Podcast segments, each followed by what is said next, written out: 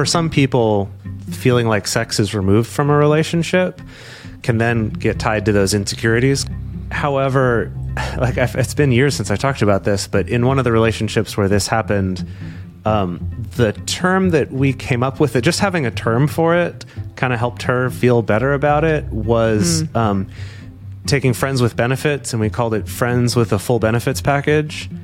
because it's like we were, you know, affectionate, would cuddle, would go on dates, you know, all of that kind of stuff. But there wasn't like this physical, sexual type intimacy, even though we would still cuddle and be close with each other and things like that. And so that, Yeah. just having a silly term for it kind of mm. helped that to not feel like, oh, well, then this is nothing now. Welcome to the Multiamory Podcast. I'm Jase. I'm Emily. And I'm Dedeker. We believe in looking to the future of relationships, not maintaining the status quo of the past. So, whether you're monogamous, polyamorous, swinging, casually dating, or if you just do relationships differently, we see you and we're here for you. Forms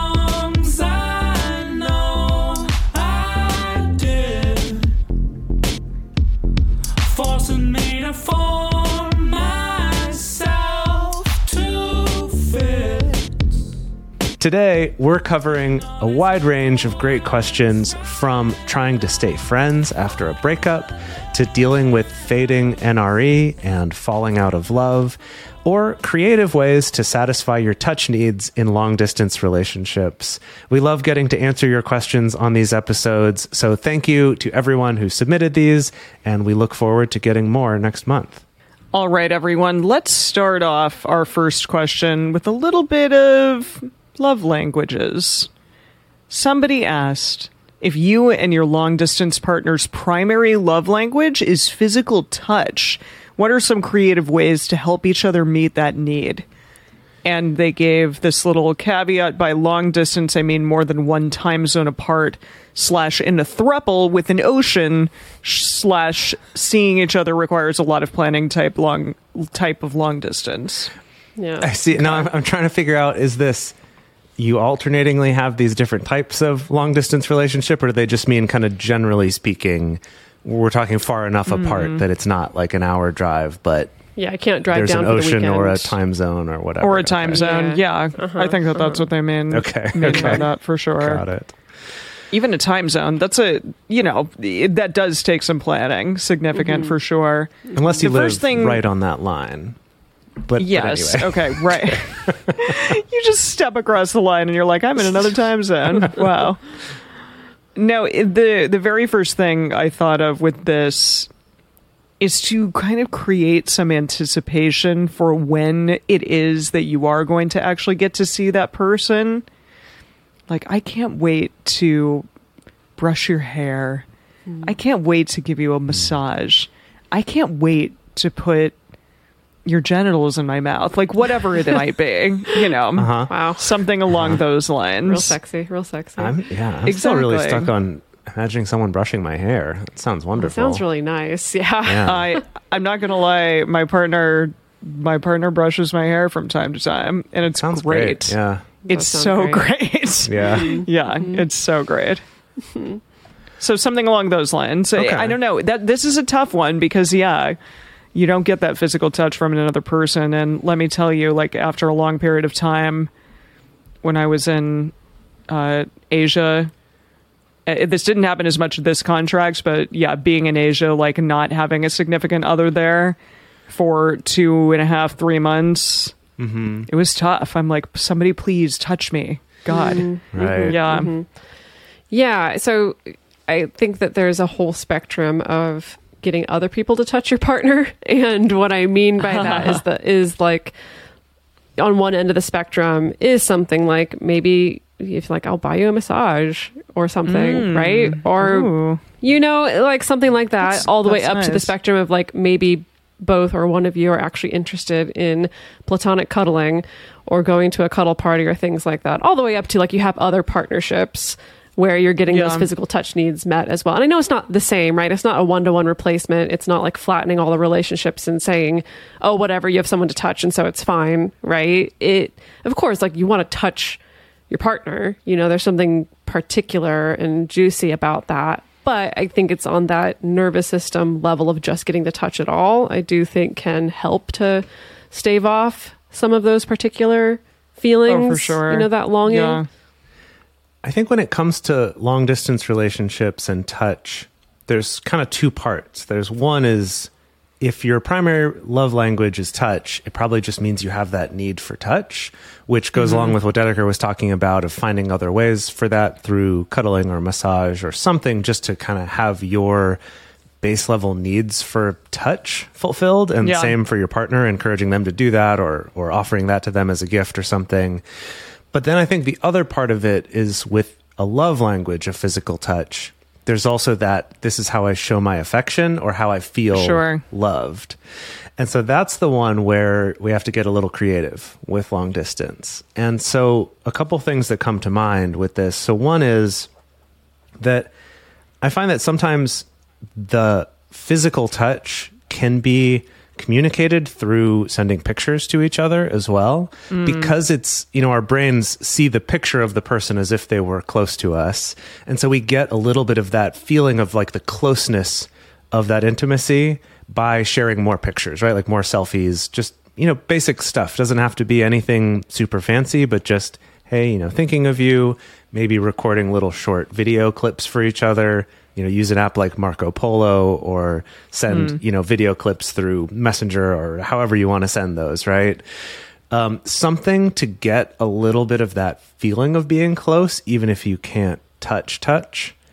And then the other one that came to mind is consider experimenting with recording like ASMR type stuff for each other. Oh, have you hmm. done this for each other? I've not, but it sounds like a fun thing to try. So Is that going to be? Is it? Does it feel tactile in some way? Well, so that's the idea. For the people who really react to ASMR, mm. they hear certain types of sounds, and it is like a physical sensation that they feel, like Oh. a tingling, and like a, like oh gosh, I feel oh. all tingly hearing someone you know whispering into a microphone close in their ear, or uh, you know the sound of like crunching clay or cutting a bar of soap or right there's like all sorts of different things Wow. you can do. And you know you record it up real close and you know the you get that really kind of intimate close sound to the thing.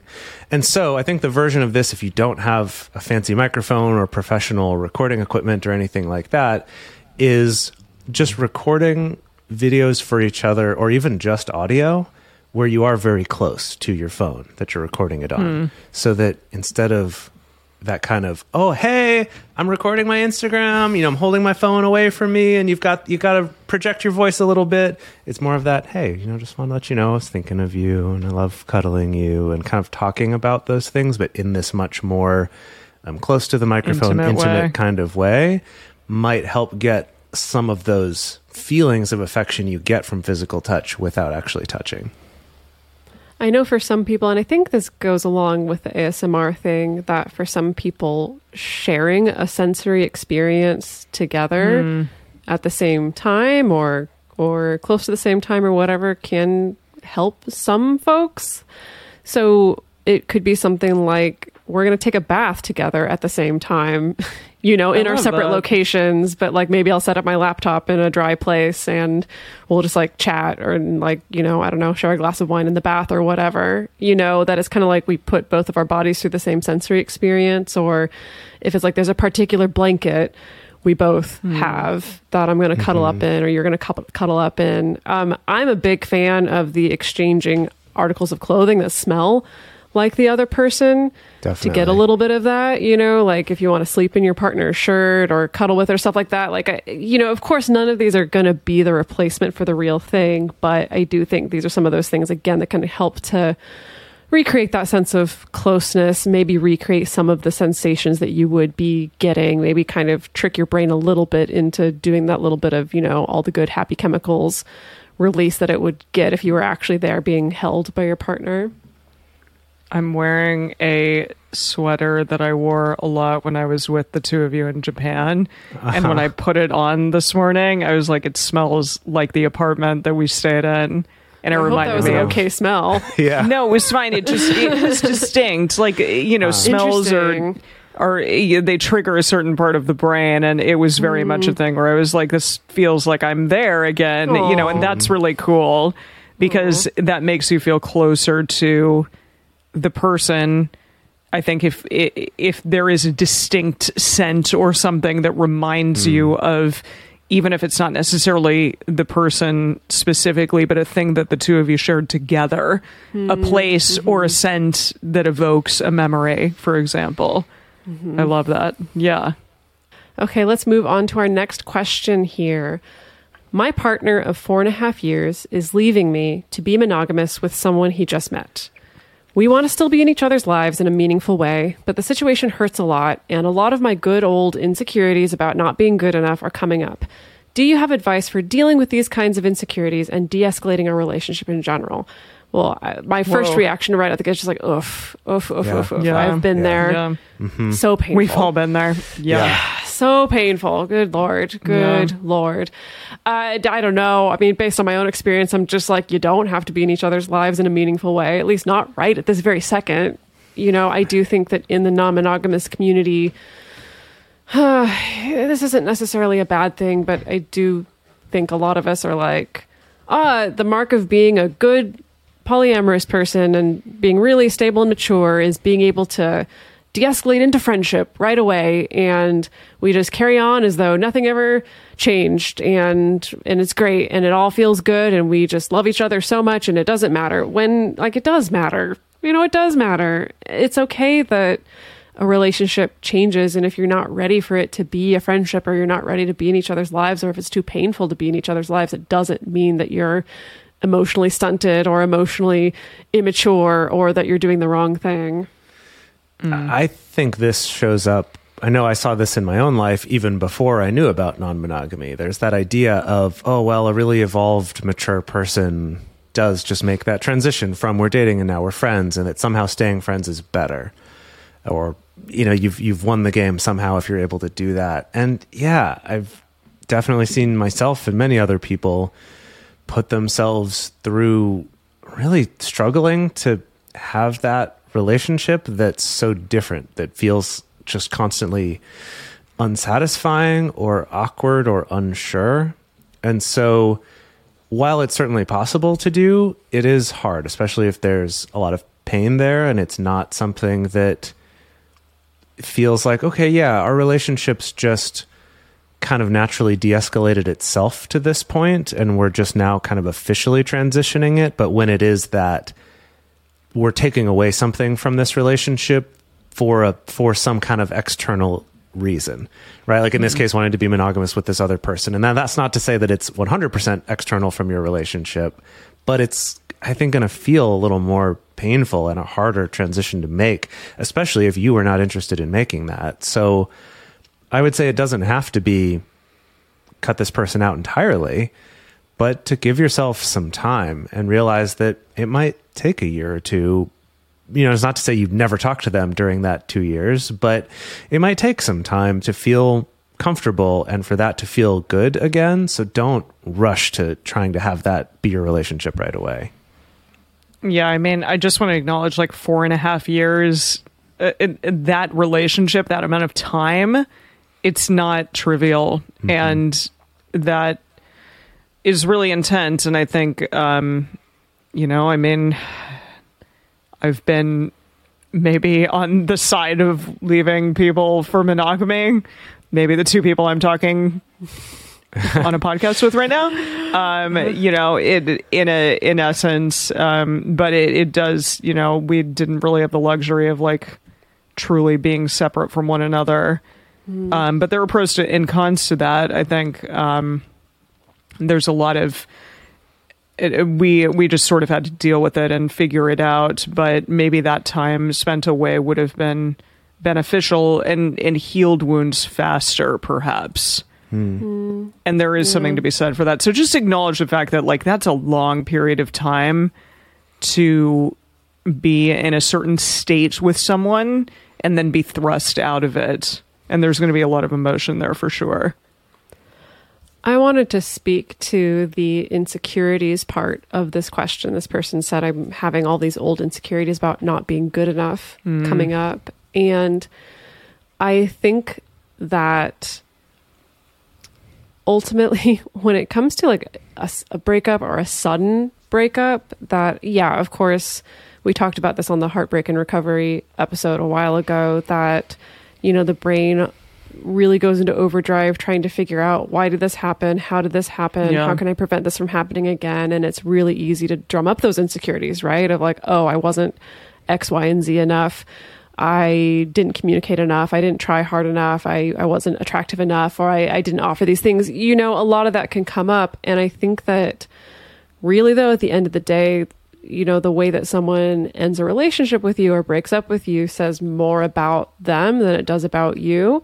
And that isn't mm. to say that you should never take any responsibility for the way a relationship ends or you should never examine that. I just don't think that right now is a good time for examining that, right? You know, so I don't know. I, I think that it's in a vulnerable time like this, it's good to, you know, surround yourself with people who love you and who care about you. Hopefully, people who are willing to like talk you up, but not necessarily have to couple it with like talking down your ex. Sure. You know, especially if there's someone you still want to keep in your life, you know? Mm-hmm. So people who can just offer you love and who can remind you how badass you are, you know, and just constantly kind of fill you up with that good stuff to help drown out some of those really loud voices of insecurities. And then more of like the analysis of like, how did this happen and what does this mean? And does this mean something about me? That can all happen later when you're maybe in a little bit less of an emotionally vulnerable state.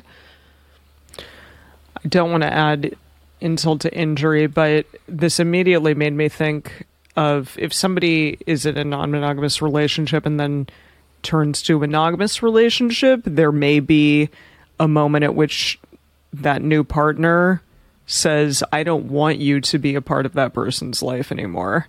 And there may be mm. decisions that have to be made by that person, and they may not be the decisions that you necessarily want meaning that person may decide that they don't want to be a part of your life anymore. And so that is, I think, another part of this. And hopefully that won't be the case. But I guess my mind went to that because we've all definitely been in situations where we've had ultimatums thrown and people saying things like, I don't want that person in your life. You anymore a- because a they're insecure.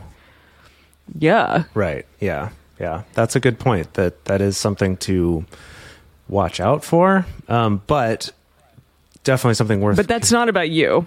it's not about that's you. not your that's not your problem like it it may become your problem but it's not your fault and that is something So- that you could talk to this former partner about.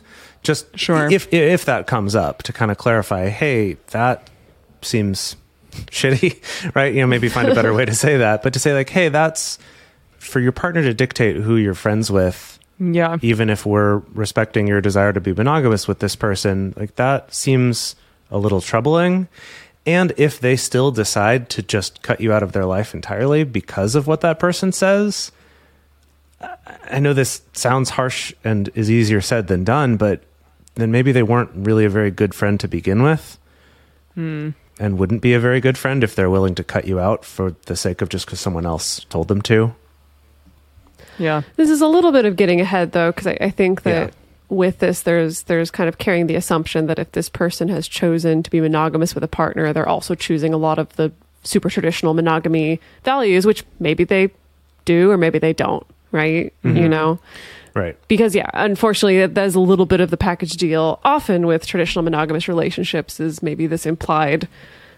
Th- What unspoken rule that like you don't stay friends, friends with, with your, your ex, exes. or Yeah. especially your most recent ex or what you know. I don't know. We don't know the details of this situation, Yeah. so maybe that's a part of this. Maybe it's not. yeah, i don't know I did want to just quickly acknowledge, though, that if you're non-monogamous, there can be that feeling of of guilt or like no one's really going to like me because I want to be non-monogamous. uh, Depending how long you've been doing it, especially if you're within your first few years, I think we still Yeah. have a lot of that baggage. Possibly even decades later, right? We have that mm. cultural baggage of I'm difficult to be with now because I want non-monogamy which is not true. There's a bunch of people out there who are like, gosh, I would only date someone who's non monogamous, or please, Sure. I'm looking for that. So I did just want to bring that up and say, yeah, that makes this extra hard, right?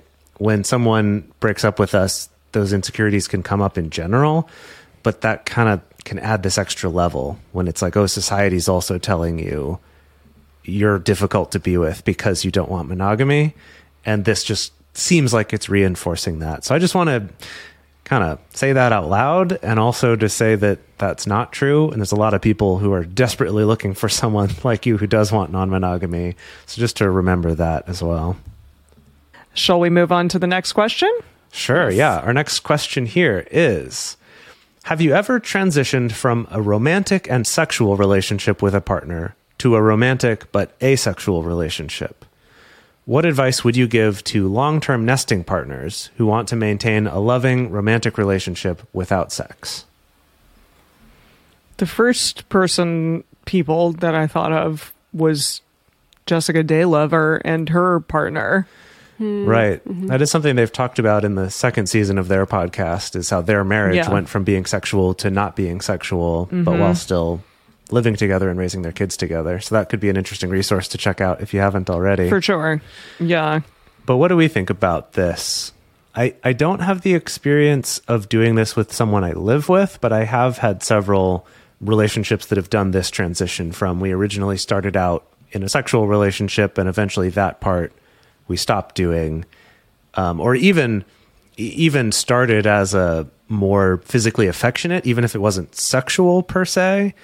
But then that part kind of fell off, but we still feel close to each other and connected to each Yeah. other and want to have a good relationship. But without that, I'm trying to think of how to generalize that advice because sometimes it's been easy and sometimes it's been really hard. So it is, I'm trying to look at what are the patterns of the times that's been easier or harder. I think that communication is a big part of it. That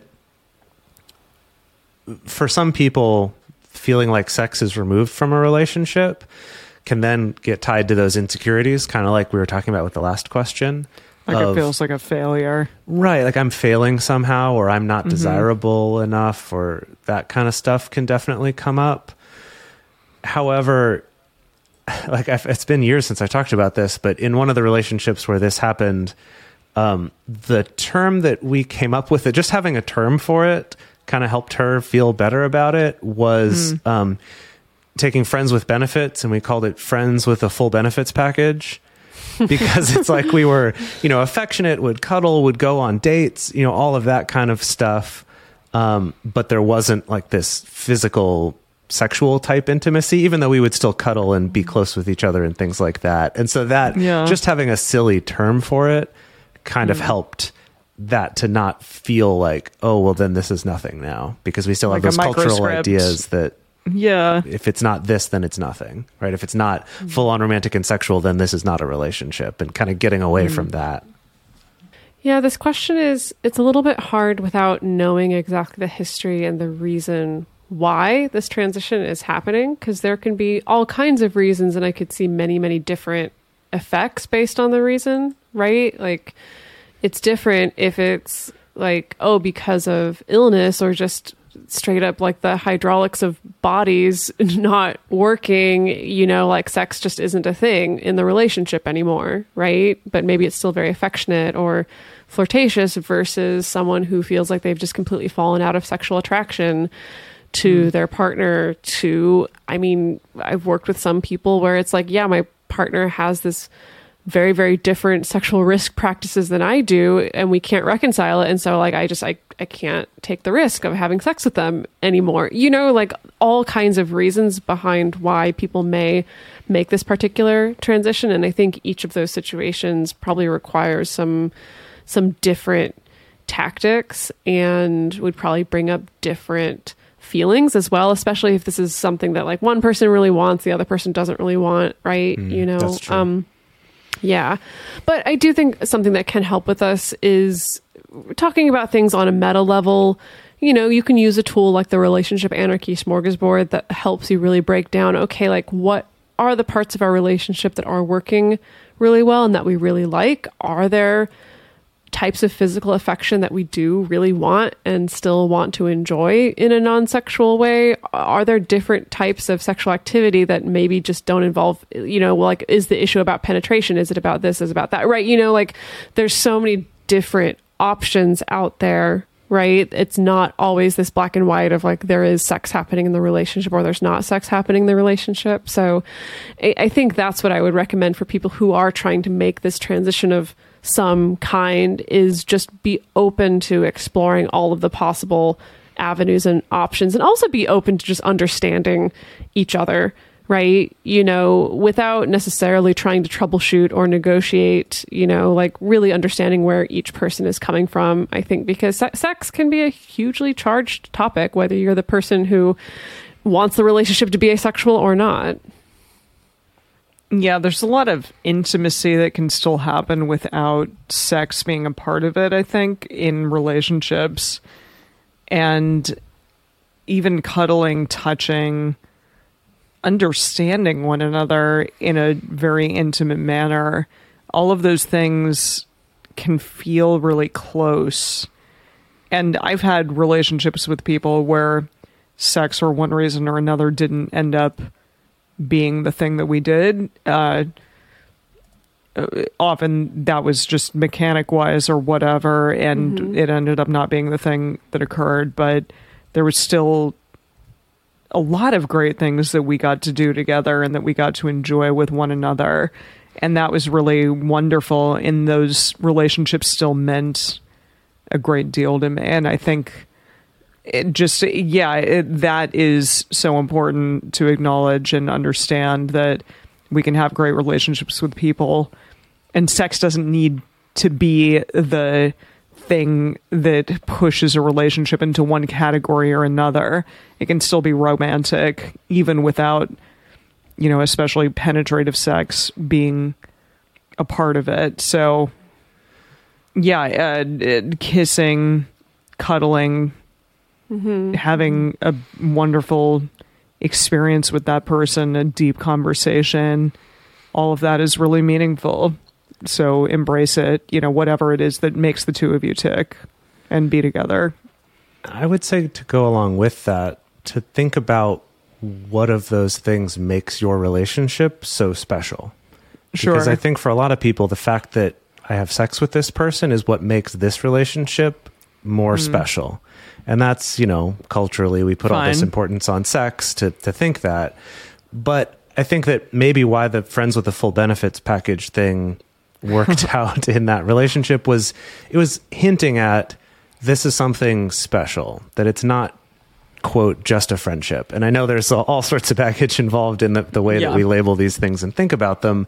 But that doesn't mean they aren't part of how we think or how we feel. So maybe look at those things emily was talking about and really together collaborate on this is what's so cool and unique and special about our relationship and really leaning into that and enjoying that connection Yeah. that you have to show yourselves and maybe everyone else in a way like this is why we're special it doesn't just have to be because we have sex with each other we have a couple more questions to get to here, but before we do that, we're going to take a quick break to talk about some ways you can support this show. If you value this information and you love getting this out there into the world for free, then taking a moment to check out our sponsors or to check out our Patreon really does help our show. And for these question and answer episodes, these are all taken from questions submitted by people in our Patreon groups on Discord and Facebook. So definitely go check those out if you're interested and check out our sponsors right now because if you visit them, it does directly support our show.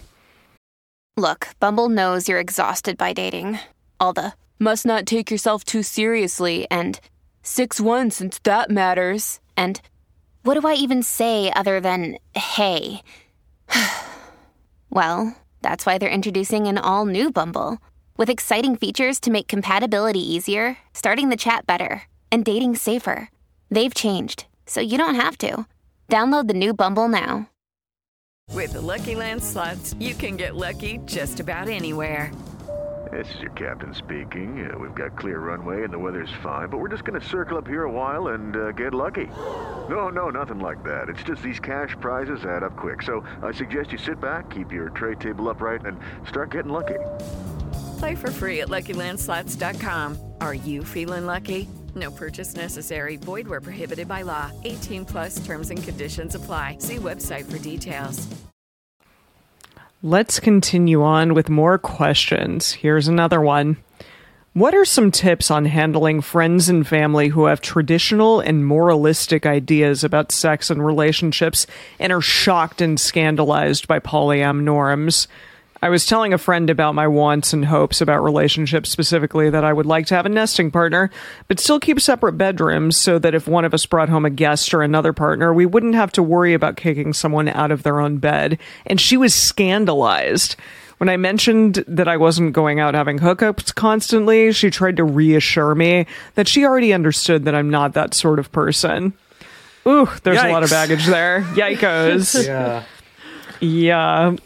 Yeah, yeah, yeah. Um Jase, you had maybe not exactly this happened, but uh, I think I did. Geez, when I first started sure. being non-monogamous when I had friends a specific friend say to me like this just doesn't seem like you this isn't the kind of person that you are i know who you are and this isn't who you are that kind of thing it's like Yeah. wait what what does that even mean and why do we have such a I guess idea of what a good and a bad person is, or like a a scandalous and not scandalous person is.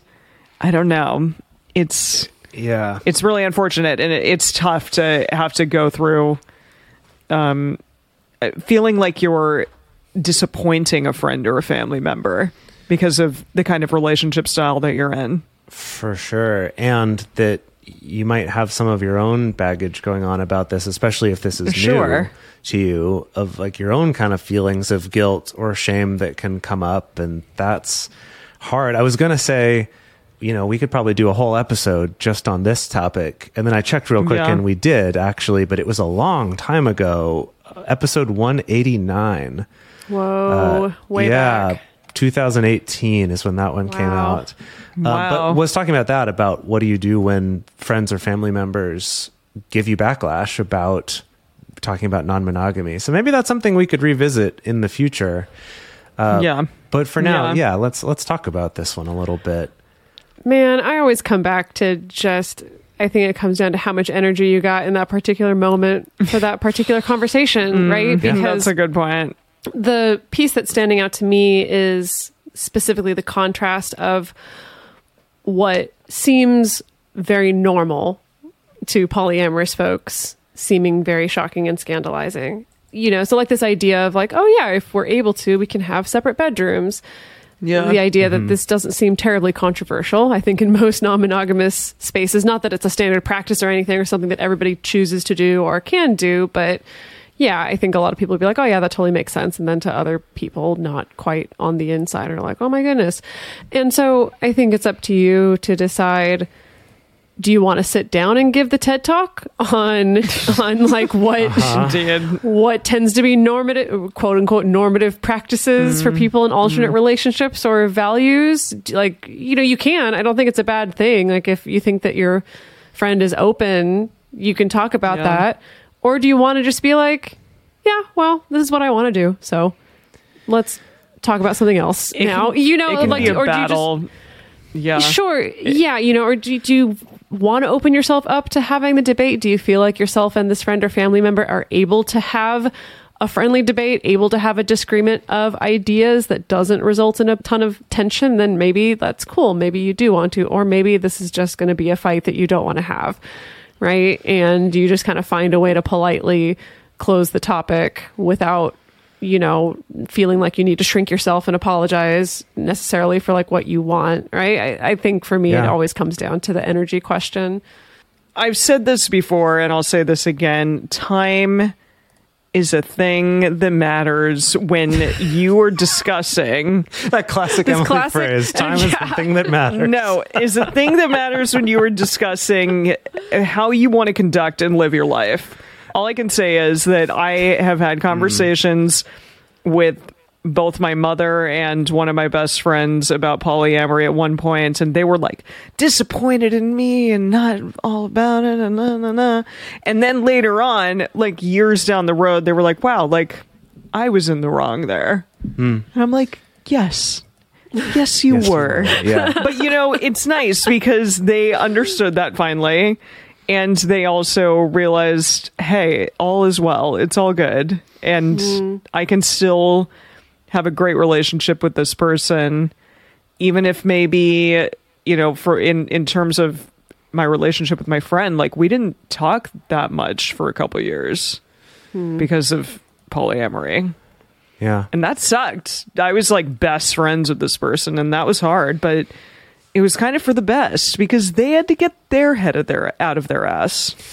You know, Yeah. Sure. so allow allow I for that time if you yeah, can. yeah. I think if someone, well, I don't know. I mean, ah, doing anything out of the ordinary can trigger weird stuff for people, right? You know, Yeah, we've all yeah. had stuff kick off with friends and family members because the very idea of non-monogamy brings up all their own stuff, right? That makes Yeah. them really uncomfortable, or Well, it brings is my up the fact marriage not valid I- to you? Yeah, like brings up their How own am I talking about you? Yeah, brings up their own values that they're projecting onto you about oh what that must mean about you my friend as a person if you're doing you know like they got their own stuff what right do you think about me then? yeah. and either y'all are able to have those conversations and it's fine or they can't get over it and it's not fine or they get over it eventually because they're actually your friend and love you right Yeah, Yeah. And option C was what happened to me. it is worth noting, like Emily said, that it might take time. I know that for myself, had you know kind of a similar, less extreme reaction from a close friend of mine that was more like, ah, like why is this a thing that you need to talk about? Like, but what about commitment? Like you're you're missing all these parts of relationships, and it didn't cause us to not talk. We just didn't really talk about that very much, and it was kind of a weird, awkward part of our relationship for uh, also probably a couple of years and then at one point he did apologize out of nowhere i'd kind of Mm. Yeah, so- i wasn't yeah. even so worried about it but he was like hey you know back early on i you know i said some things and i'm sorry about that like i've i've kind of learned more about it since then and you know i am sorry and i was just like oh yeah Mm-hmm. for sure no it's uh, it's been a great story i've used on the podcast uh, but exactly. right Like, thank you for the podcast fodder. Appreciate it. totally. I do want to take it back a little bit to the, th- to the question here, and, and looking back through the question, and so it's about how do we handle these people? Like tips on handling friends and family who are scandalized and kind of freaked out by this, and so I think the thing Dedeker said first is worth really considering for yourself of like how much energy do you have at any given moment about how much do you want to get into it? That's definitely good to think about to take care of yourself. But then when it does come to how do you handle these people my advice is to kind of to kind of feel out what are the parts that scandalize the most and what are the parts where they seem to have a glimmer of understanding or at least can can get why someone might want that even if they don't. And that could be something very small about just being less codependent. Maybe they're like oh they've heard about that and they know okay that that makes sense. I can get behind that. Is to look for those things and to talk about those and kind of um, find find areas where you do agree rather than kind of shoving in their face all the stuff that freaks them out and scandalizes them. And while that does suck to feel like you have to hold some of yourself back or that you maybe can't talk as openly to this friend as you used to be able to for advice or your hopes and desires one is hopefully it'll get better over time but two is that you're not going to get anywhere by just trying to to force them to confront those things and you're definitely not going to convince them with logic. Um, just trying to kind of logic them through if they're not ready to make that mental shift that's not going to help and it's actually probably going to make it worse. So i would advise you against trying to like convince them through you know well thought out uh, extemporaneous speeches or things like that. Like don't don't do that. That's not going to get you very far. But maybe to just sort of gradually talk about the things you do relate on and gradually maybe add in more things as it becomes more normal for them, then you could maybe experiment a little bit. And then the other part of it is find some other people to talk to that you hmm, can talk yeah. more openly about. So it's not like, oh, now I can't talk to anyone because I can't talk to this friend. And hopefully you'll get there. You may not. Hopefully you will. But to, to also realize, okay, I've got to find some other support networks and places where I can talk about this. Yeah. Let's take it to our next question. How do you help someone identify what, quote, being in romantic love feels like when they're questioning if that is what they still feel or if they have fallen out of love in a relationship after NRE has faded? The narratives of, quote, you just know, and, quote, they become your world don't seem right. I see. Okay, that was worded a little Oh. bit strangely. So I, I think Oh.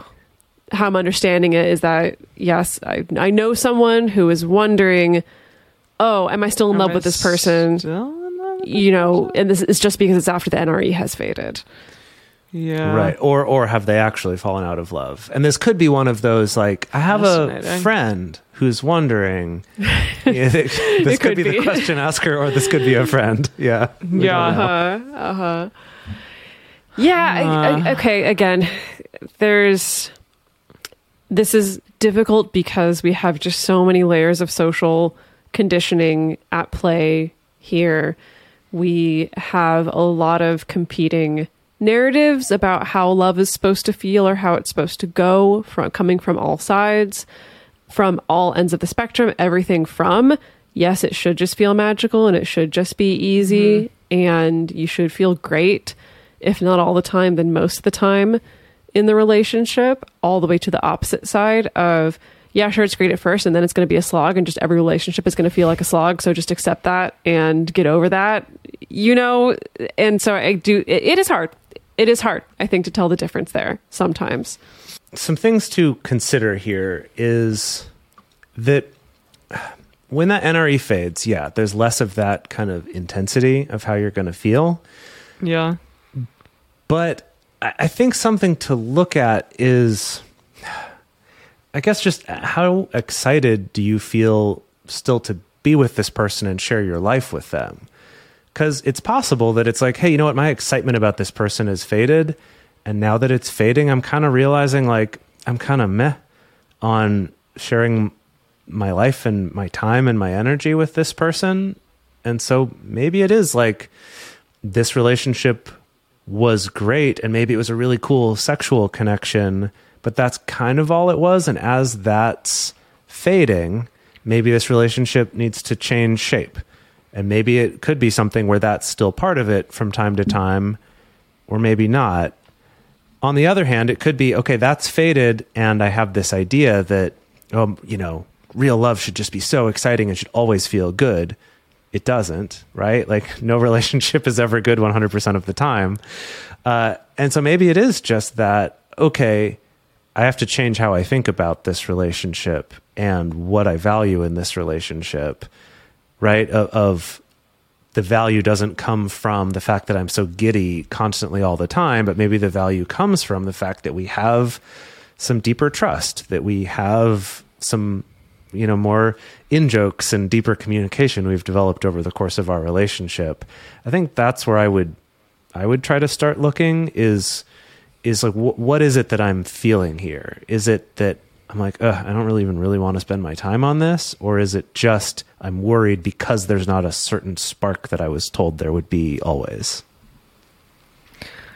yeah to kind of build off of that i i would just like look and question the moments of intimacy that the two of you have together? What are the things that you share?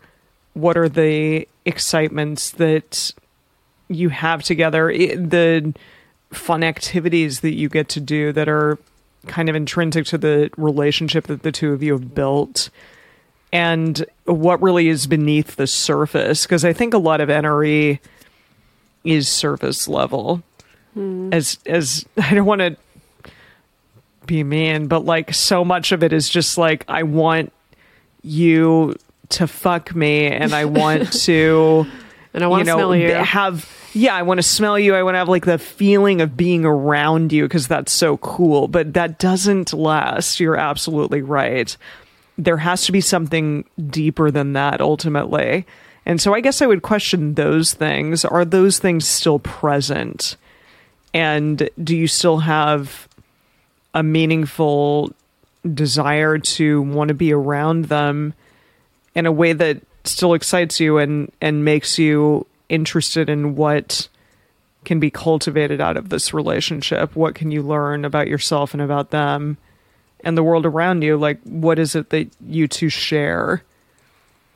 I Those are, think like, I some deeper questions. I- I also wonder about is this a pattern that you've noticed? You know, mm-hmm. is this friend or if it's you actually you know, has this has this been an ongoing thing of kind of doing that NRE hopping activity Interesting. of dating someone Interesting. getting really into it and then once the NRE fades in it's like, "Oh, I guess they really weren't the one actually. I, I guess I'm falling out of mm. love." And then hopping into another one because I think that adds a whole other layer to the story, you know, assumptions about how a relationship is supposed to feel, right? Or getting a sense Yeah. of you know, what are the markers of looking for more bonded love, right? When that chemical cocktail starts to shift in our brains away from that really, really intensive NRE feelings into the more like established, close knit, kind of tight bonding feelings, you know? So I, I think that's a part of it too, is, is this about, I've associated just like the high with being love. And if it's quiet and calm and stable, then I'm bored.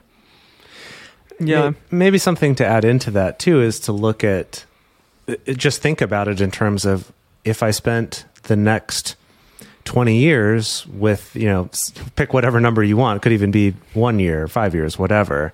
If I spent that much time where this was my relationship, is, do I still find that rewarding and valuable?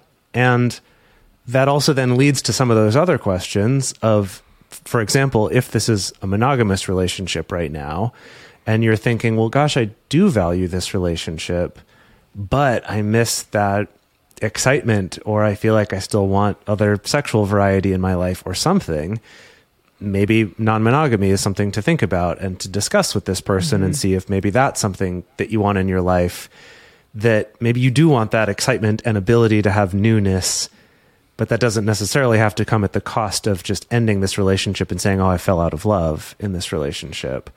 Or on the other hand, you might look at that and say, "You know what?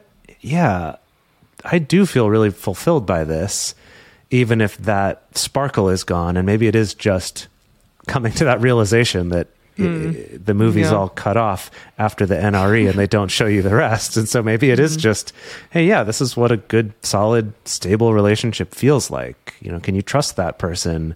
Do you enjoy your time with that person? Do you feel cared for by that person? Do you like to care for that person? Right? These kinds of questions of is that there and is that satisfying and that's what you want? Great. But if it's not, maybe look at non monogamy or just reevaluate is this the kind of relationship we want? Or maybe we want this to be a different kind of relationship. I don't know. I'm curious about the two of you if you've experienced anything kind of like that where you've came down on one side or the other when you've had that question come up.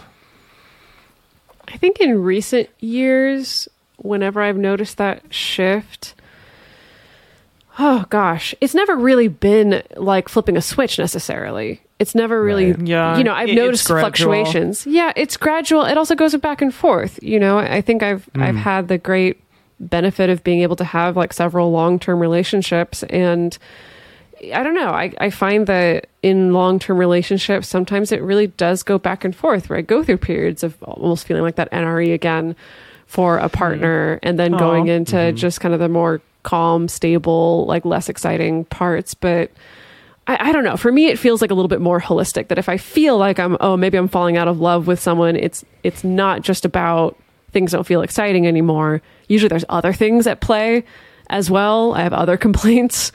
You mm-hmm. know, It- like if it's just it feels kind of maybe a little bit boring. I don't know. That's usually not enough to me to sound off the alarm bells, but that's just mm. me. Yeah. Yeah, I would have to agree with that. I think I I give things time, like pretty ample time. So I can't say that I've ever like invested in a, an amount of NRE time where it feels like it's going well. and then just gotten just ended a relationship once it starts to feel a little bit more normalized, a little bit more mm-hmm. like I understand the routine here that's going on. I still want to invest my energy into it because I've given it that moment and because it's worth it to me. I think you know, it, sometimes that change, that shift can be a real turning point for a relationship. And sometimes when you stop having the facade of excitement, like reality starts to set in and a person's true colors show up and then it doesn't become as good as it once was. And I can think of a specific relationship that Dedeker and I were both a part of that mm-hmm. kind of ended in that manner, unfortunately, and that person ended up it being not the person that I thought that they were at the beginning. And that ultimately didn't work out. But, Yeah, but that's also there's so many other issues, right? Like that's what There's so many it wasn't, It wasn't just about Yeah. like it settled into like a No, normal, comfortable definitely not. routine. It was like, But no, I don't- lots of other problems. yeah, and, and I don't know. I mean, maybe had the NRE still been there, it would have still happened the exact same way. But I do wonder if that was a contributing factor at all. I don't know. Hmm. I don't know.